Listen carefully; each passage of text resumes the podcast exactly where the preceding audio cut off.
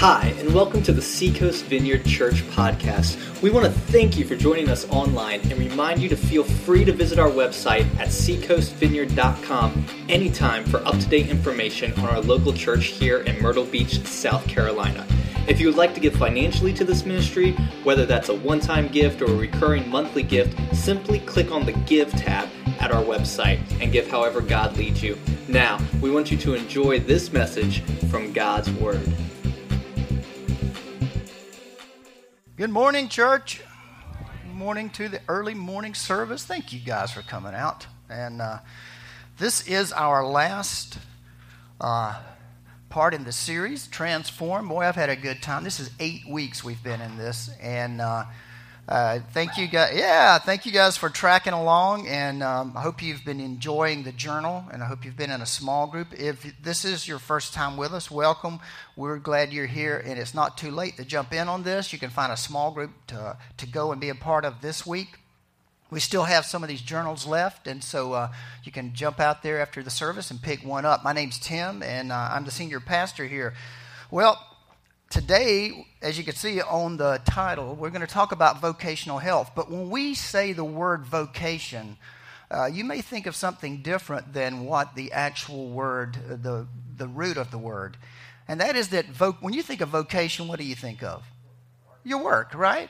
But see, the word vocation comes from a Latin word that means a calling. It actually has this. Uh, picture of it's something that God has called you to do. God is involved in it with you. So your vocation might be a little different than what your job is.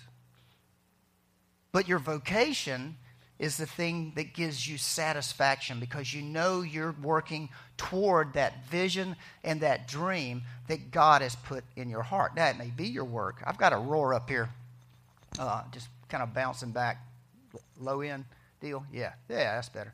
And, uh, and so it could be different, you know, but it certainly, your sense of vocational calling certainly has a lot to do with how you work and your attitude.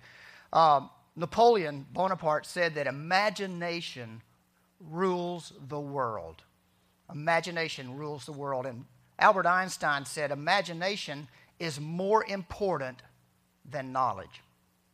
What we imagine for ourselves, the dreams we have, uh, the purposes that we feel like God has called us to are very important. And I'll bet you that in a group this size this morning, that there are some of you who started out with dreams and something deep in your heart, a passion that you thought, well, you know what, that's really what I want to do with my life. That's what's going to give me satisfaction, and I feel like it's God's gift to me, a dream. And uh, I hope this morning, as we close this series out, that somehow the flame and the spark of that dream that you had, if you've lost it or if it's dying, that it'll somehow come, come back to flame again. And not just a little spark, but it'll grow in your life. I do believe God places within everyone this sense of calling, and that is something to do uh, that, that gives glory to God in your life. And it could be work, it could be your family. And so, you know, not everyone, not everyone's courageous enough to even want to know what that is or, or to chase it. Or, or we get so discouraged with not having ever seen it, or we've worked hard to reach it and something's always knocked us back that we just slide it to the back burner somewhere and we go, well, that was for then.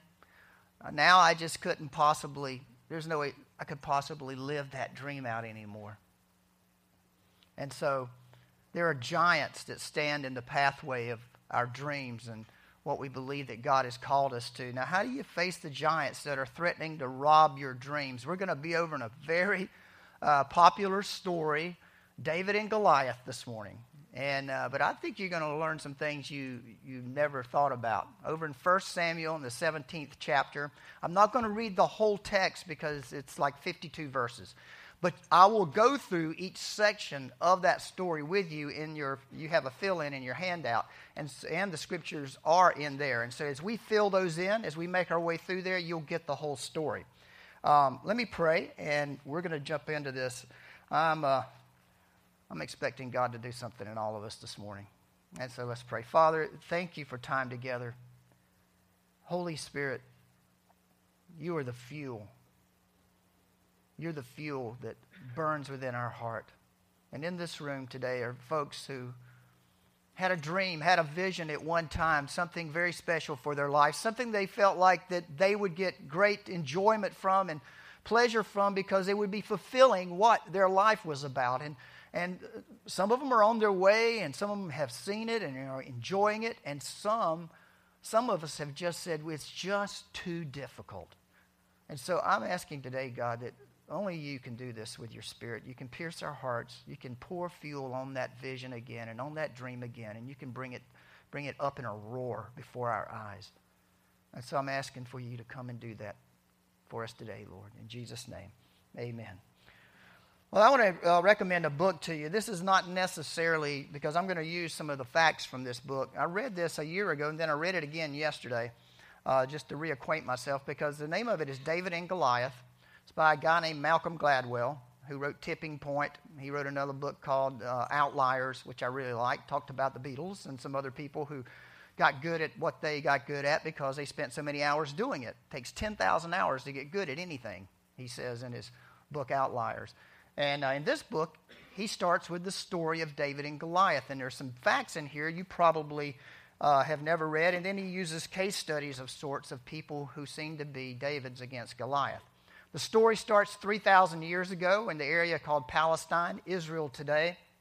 Uh, you have on the mountains up, when you go inland a ways in Israel, you have the mountains, which is where Jerusalem and Bethlehem uh, are. And then you have this valley called the Shephelah Valley that, that flows down, and there are valleys, and just it's beautiful, just absolutely beautiful. Oak trees, and it's green, and there are wheat fields. And then you get to the coastal area and the coastal areas where Tel Aviv is now. And uh, we have these two groups. These, we have the Israelites up around the Jerusalem area, and the Bethlehem area, and then we have what's called the Philistines. You ever heard of them?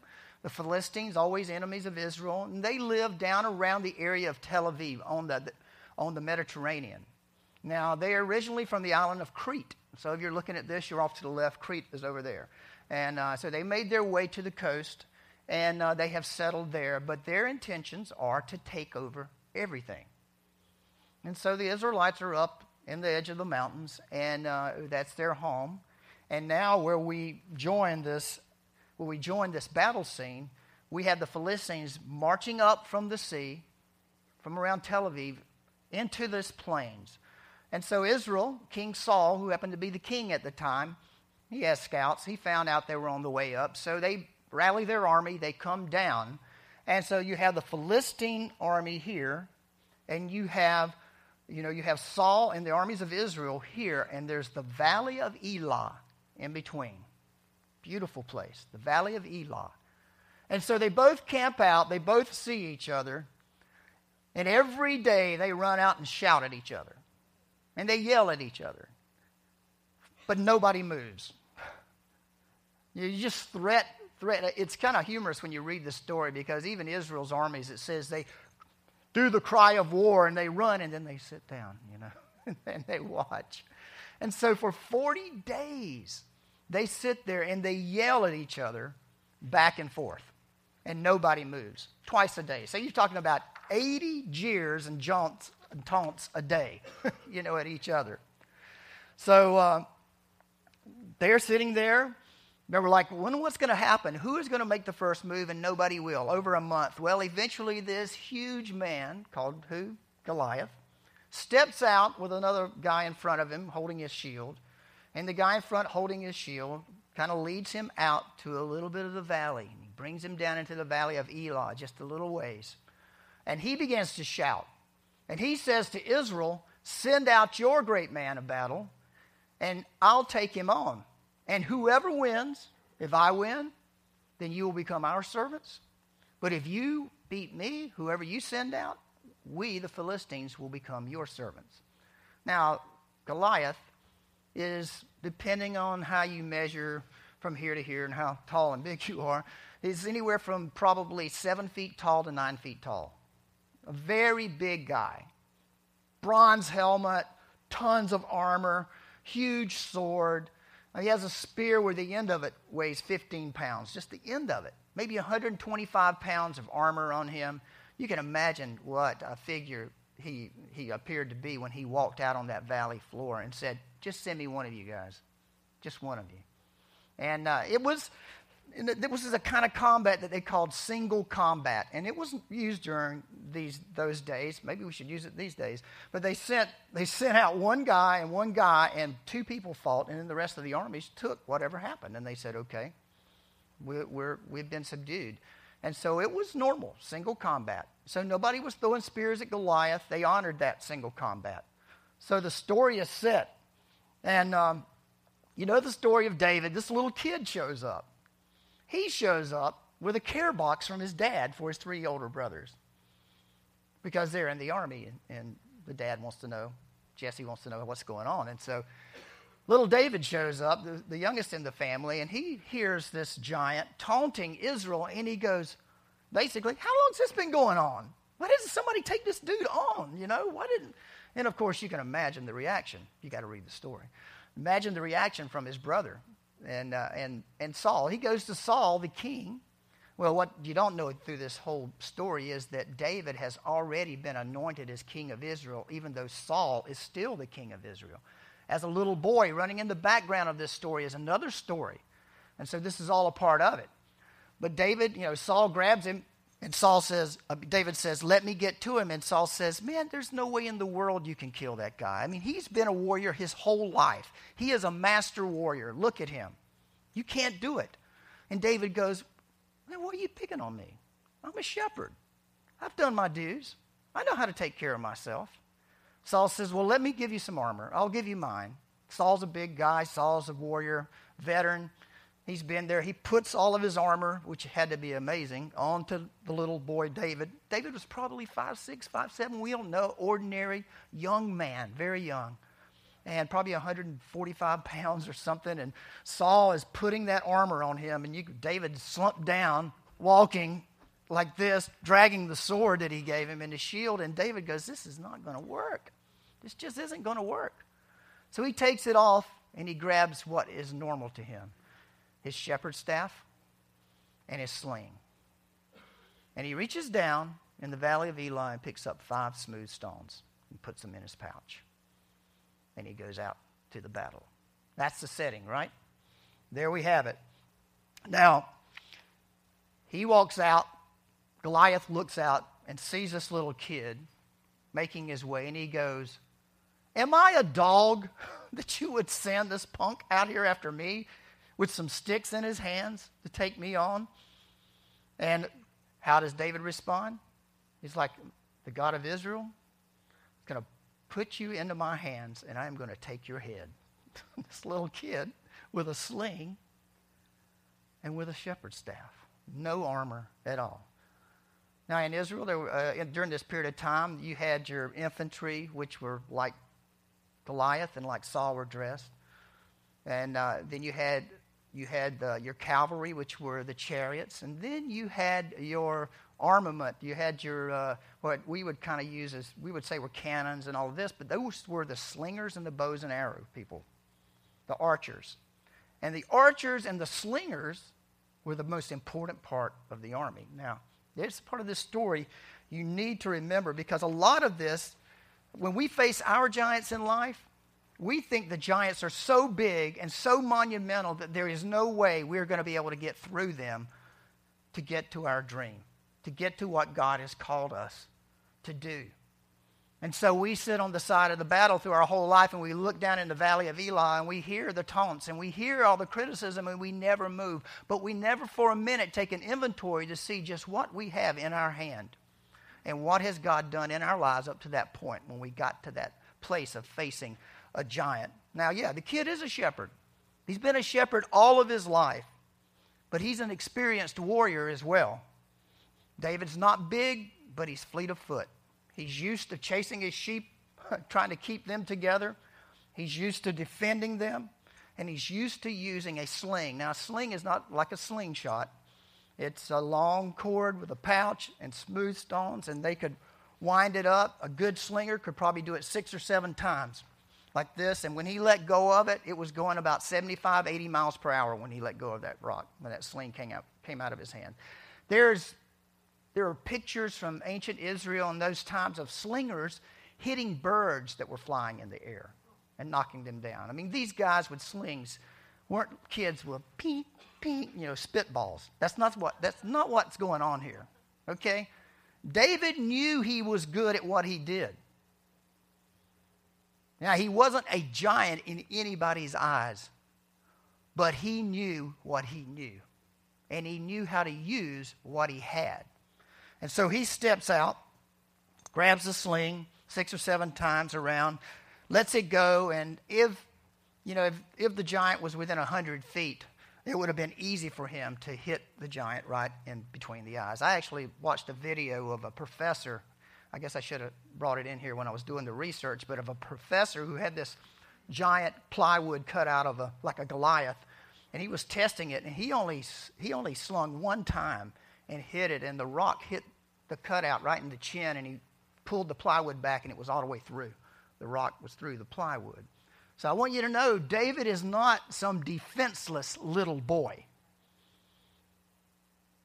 And at 100 feet, that rock had the power of a 45 caliber bullet. So all he needed was accuracy, which he had because he was used to using that sling. Again, when you look at David and you hear this story, you think, what an underdog. Was he really an underdog? Are you an underdog? just because you've got such big giants? Or what do you have in your hand, and what has God done in your life so far? He taunts him. He says, Come on out to me. Come on out to me. And so David, now why, even why did Goliath say that? Come on out to me. Because he wants to fight hand to hand, right?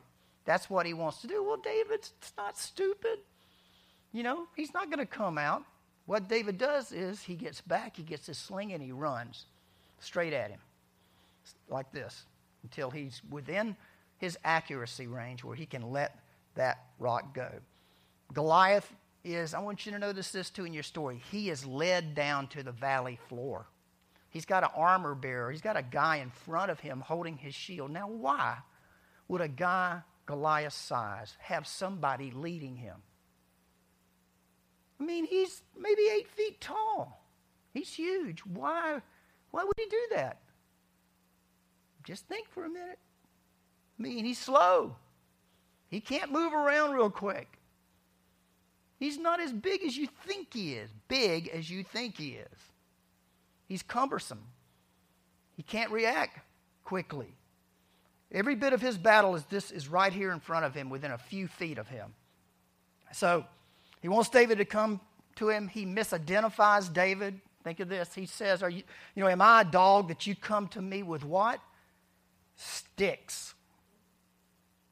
Did David have sticks in his hand? Okay, now what's going on with that? Why did he say that? Why did he think, why did he say, Are you coming at me with sticks? What's going on with him? Well, here's what we think. This is fascinating. People who are, that have giantism, uh, it's called uh, acromegaly. This is the disease, or it's a, it's a benign tumor that sits on the back of the pituitary gland, and it uh, releases human growth hormone in large amounts.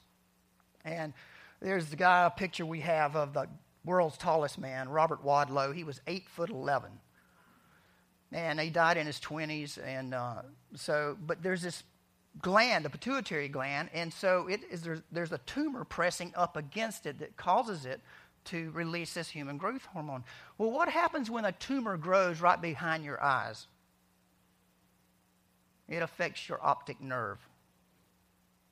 Why are you coming to me with sticks in your hands when he has a long staff and a sling? See, if he's a giant, Maybe that tumor's pressing in on that optic nerve and he can't even see that great at all. Matter of fact, he can't move that great. That's why he has the armor bearer in front of him leading him out into the valley. Your giants aren't as big as you think they are. Your giants are very vulnerable. So David looks out and he uses what he has. He runs out He smacks him, he goes down, and then he takes him down. Many of you need to get your dreams back this morning.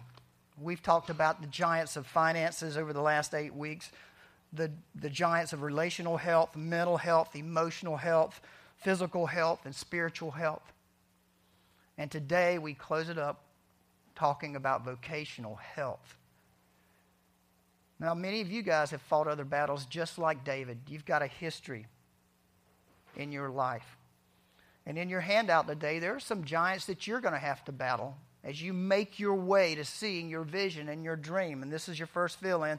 The other giants David had to face, think about your life. The first one was delay. Delay.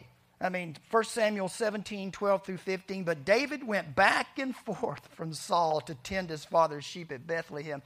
Jesse would send David to the front. David would get to see what was setting up, and then his dad would call him back. David would be sent up to the front with a care package. And then his brothers would taunt him and, What are you doing up here, you punk kid? You're just coming up here to make fun of us? And then he would go back to his dad. Then he would go out through the sheep, go back to his dad, go back to the front. Can you imagine going on in his, in this young warrior's heart? The delay. We have a delay in our lives, oftentimes in seeing our vision come to pass and seeing our dreams come to pass. And that giant of a delay can completely sideline us if we're not careful. Because you're delayed doesn't mean you're not going to get there. You have to slay that delaying power in your life and you have to take hold. Sometimes it's because of your gender. You don't get the job because you're male or you're, or you're female. You don't get it. There's a giant in your way. Don't give up. Don't give up. Sometimes it's because you, you don't have enough money, you think, to start the business that you dream of. And so you wait and you wait and you wait. Don't, don't let the delay stop you from holding on to the, dr- the dream. Sometimes it's the education. I don't know anything. I don't know anything about business. How could I ever start my own business? How could I ever get my family straight? I've been a lousy husband. I've been a lousy wife. How in the world could I ever do this? And so the delay in it just sets you back. And it is a giant that has to be slain, it has to be dealt with. There are all kinds of issues with delays in our life. They are indeed giants. Secondly, there's the giant of discouragement. In 1 Samuel 17, 8 through 10, Goliath stood and shouted to the ranks of Israel, Why do you come out and line up for battle? Choose a man and have him come down to me. If he is able to fight and kill me, you will become our subjects. If I overcome him and kill him, you will become our subjects and service. On hearing the Philistines' words, Saul and all the Israelites were dismayed and terrified. 40 days, 80 times you're taunted. Can you imagine how discouraged that is? 40 days, 80 times someone tells you you cannot do it. Who do you think you are? You cannot do it. You couldn't possibly pull that off. There's no way you could do it. You're too old. You're too young. You know what? Everything those experienced soldiers said to David was wrong. Everything they told him. Everything Saul told him, wrong. Everything his brothers told him, wrong. The fear his dad had of his son getting there, that was part of the delay, is that he loved his son and he didn't want to put him in a position of being hurt, right? That can be a delay. People that love you don't want you to put yourself on the line and get out there and go for what you feel like God has for you. They love you too much to see you fail. And so there's a delay in that, and there's discouragement in it. That's a giant that has to be slain. Um, a few, uh, well, I guess a year or two ago, Paul Alverson, one of our elders here, Paul and Obia, they have two children. Uh, and uh, he brought me a drawing, or he told me about Aiden and Ria making a drawing. Now, they're what, six, eight years old maybe now, but when they drew it, they were er- younger than that. I want to put that picture up. You know what this is? Um, this is a picture of a school. Did, did I have it? Did I even send it to you? but they drew out for me a church plant for preschoolers. I didn't ask them to do that. I didn't ask them. Paul says, hey, they've, they've got an idea. They heard you talking about church planting, and so they drew a picture of it. They have their play area, they have all of this. And so I asked Aiden, I said, Aiden, where are you going to put your church plant? He was six years old then, I guess. He says, there's a restaurant out of business right down the street. in Surfside. It'll work great. And I said, Well, tell me about your church plan. What's it going to be like? He said, No adults allowed except for one teacher. I mean, who knows? You know what? I hope I live long enough to see something like that. Nobody should go to him and go, Oh man, you can't do a preschool church. You're six years old. You're seven years old. You're eight years old. You can't do that. But there's discouragement in.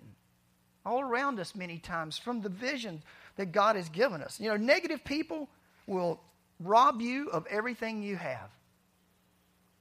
And I know we're to love everybody, but if you've got somebody that's in your life that is constantly negative, I would subtract myself from that relationship. now, I'm not talking if you're married to them, but I'm talking about as a friend, because I know what you're thinking. All right. You know, you just got to work on that addition there. You know, you got to turn that minus sign around. but negativity will rob you and discourage you to the point that you'll just give up. So don't let him get to you. David didn't. David looked out there and he said, I can take this fool. You know, I can take him down. And everybody else is looking at him like, no, you can't. You're just a kid. All you got's a sling, a staff, chasing some sheep. That's all you've been doing. That's not all he's been doing.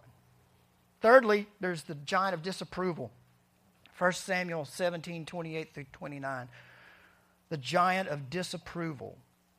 When Eliab, David's oldest brother, heard him speaking with the men, he burned with anger at him and asked, this is his biggest, his big brother. Why have you come down here, and with whom did you leave those few sheep in the wilderness?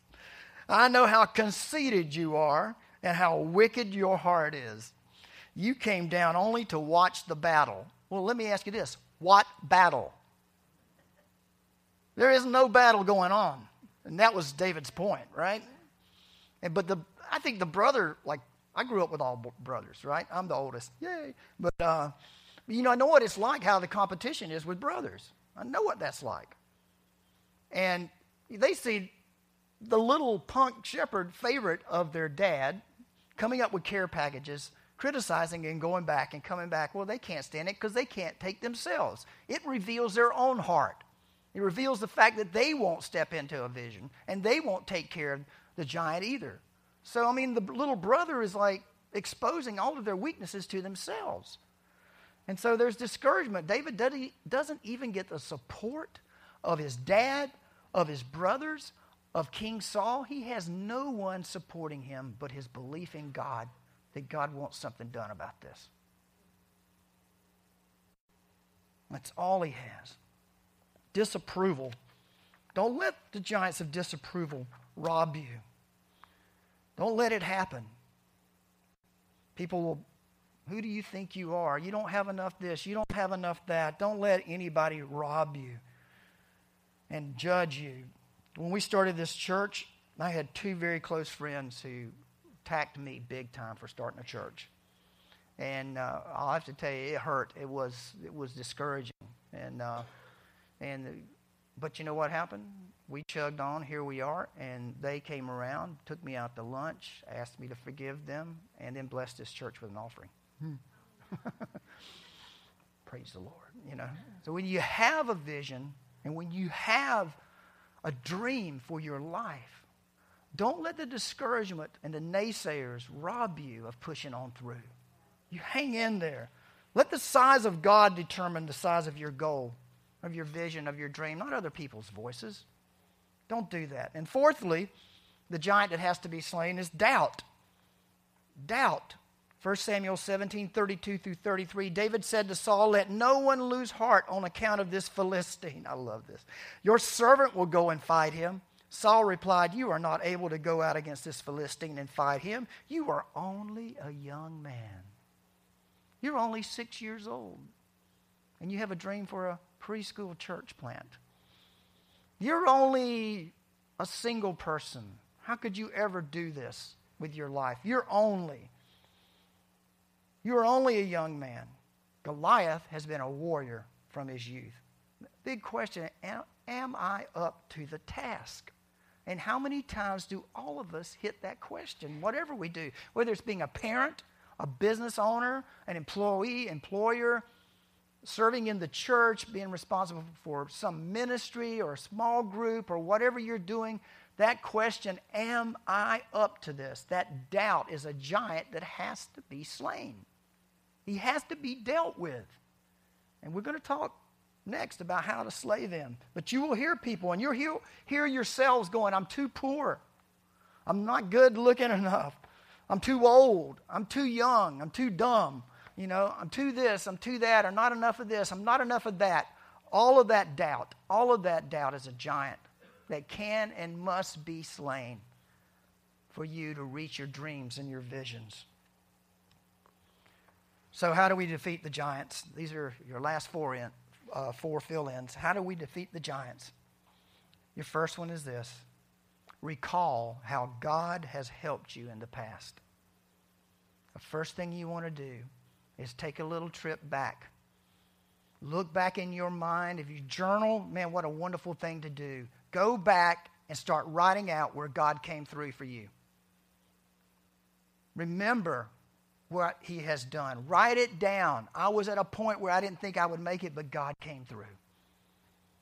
How has God come through for you? How has He helped you in the past?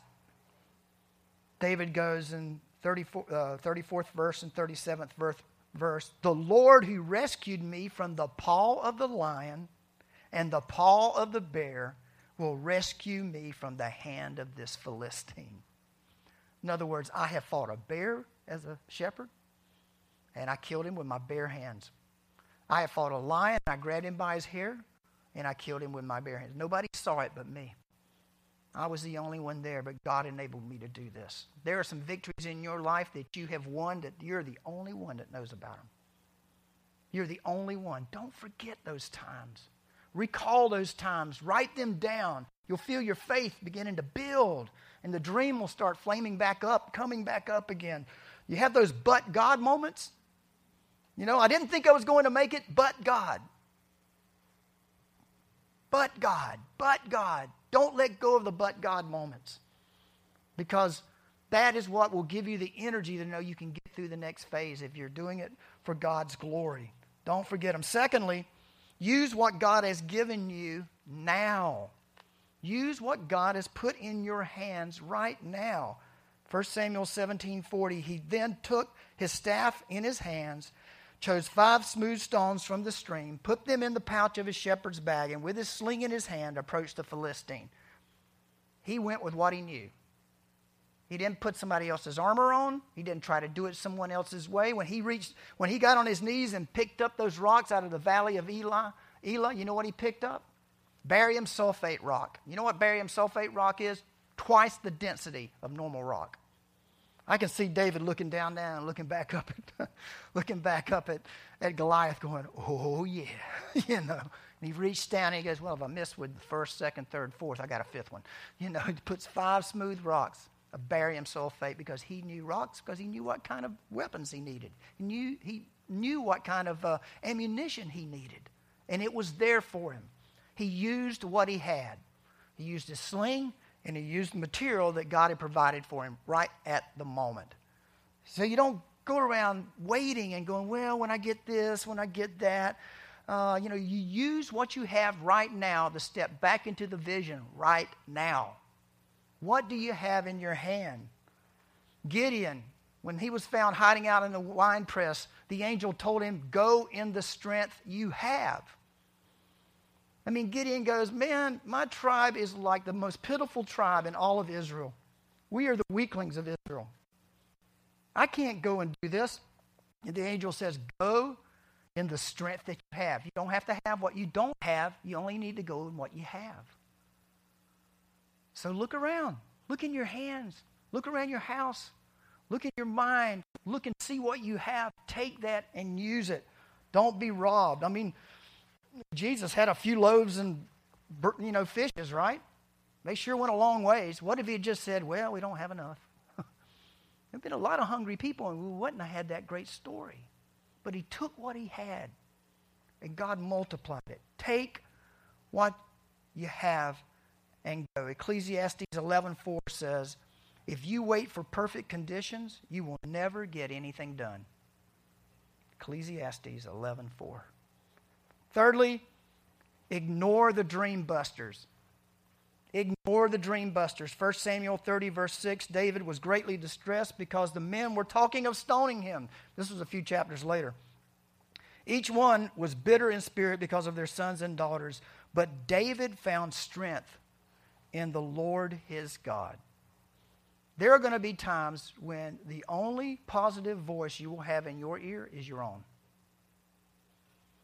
Everyone around you, you're going to do something for God, every everyone around you at some point will probably be telling you why you can't pull this off.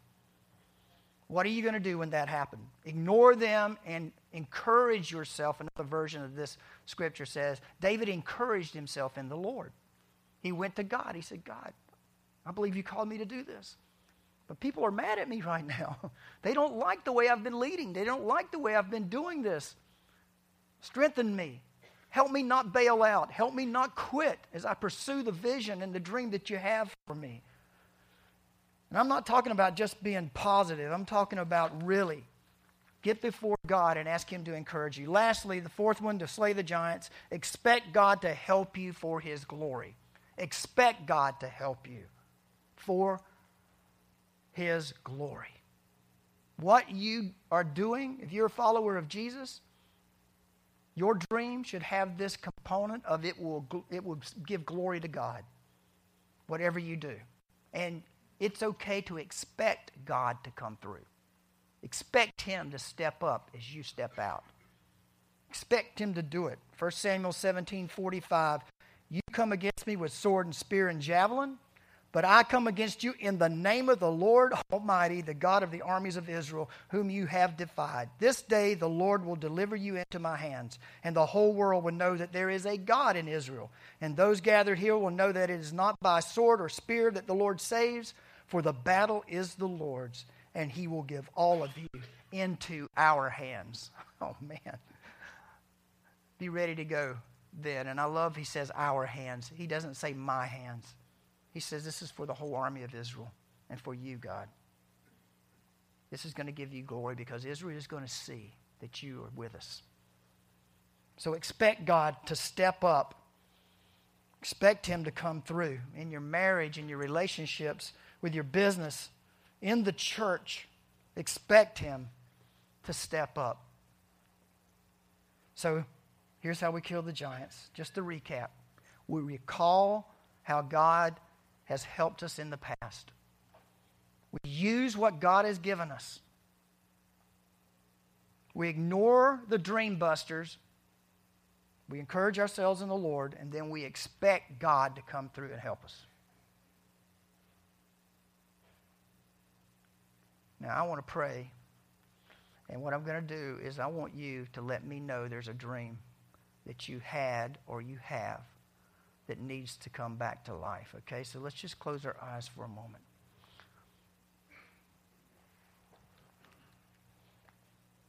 Holy Spirit,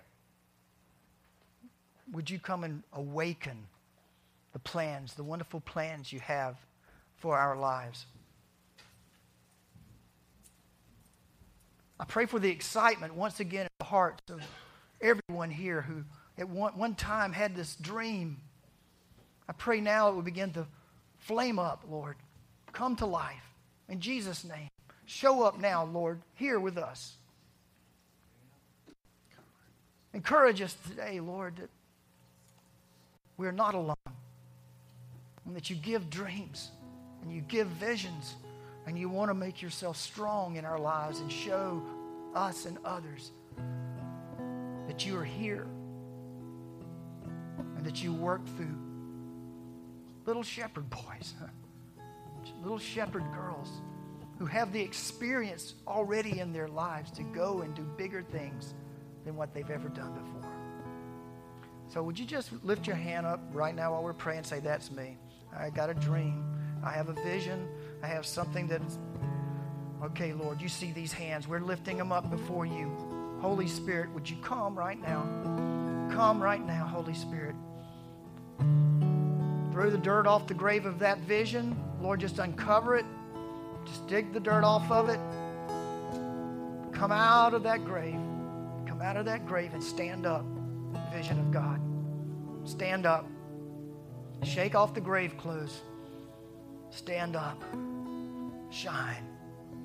Shine. Shine. We hope you enjoyed this week's podcast from Seacoast Vineyard Church in Myrtle Beach, South Carolina. We look forward to you joining us next time on iTunes or at our website, www.seacoastvineyard.com.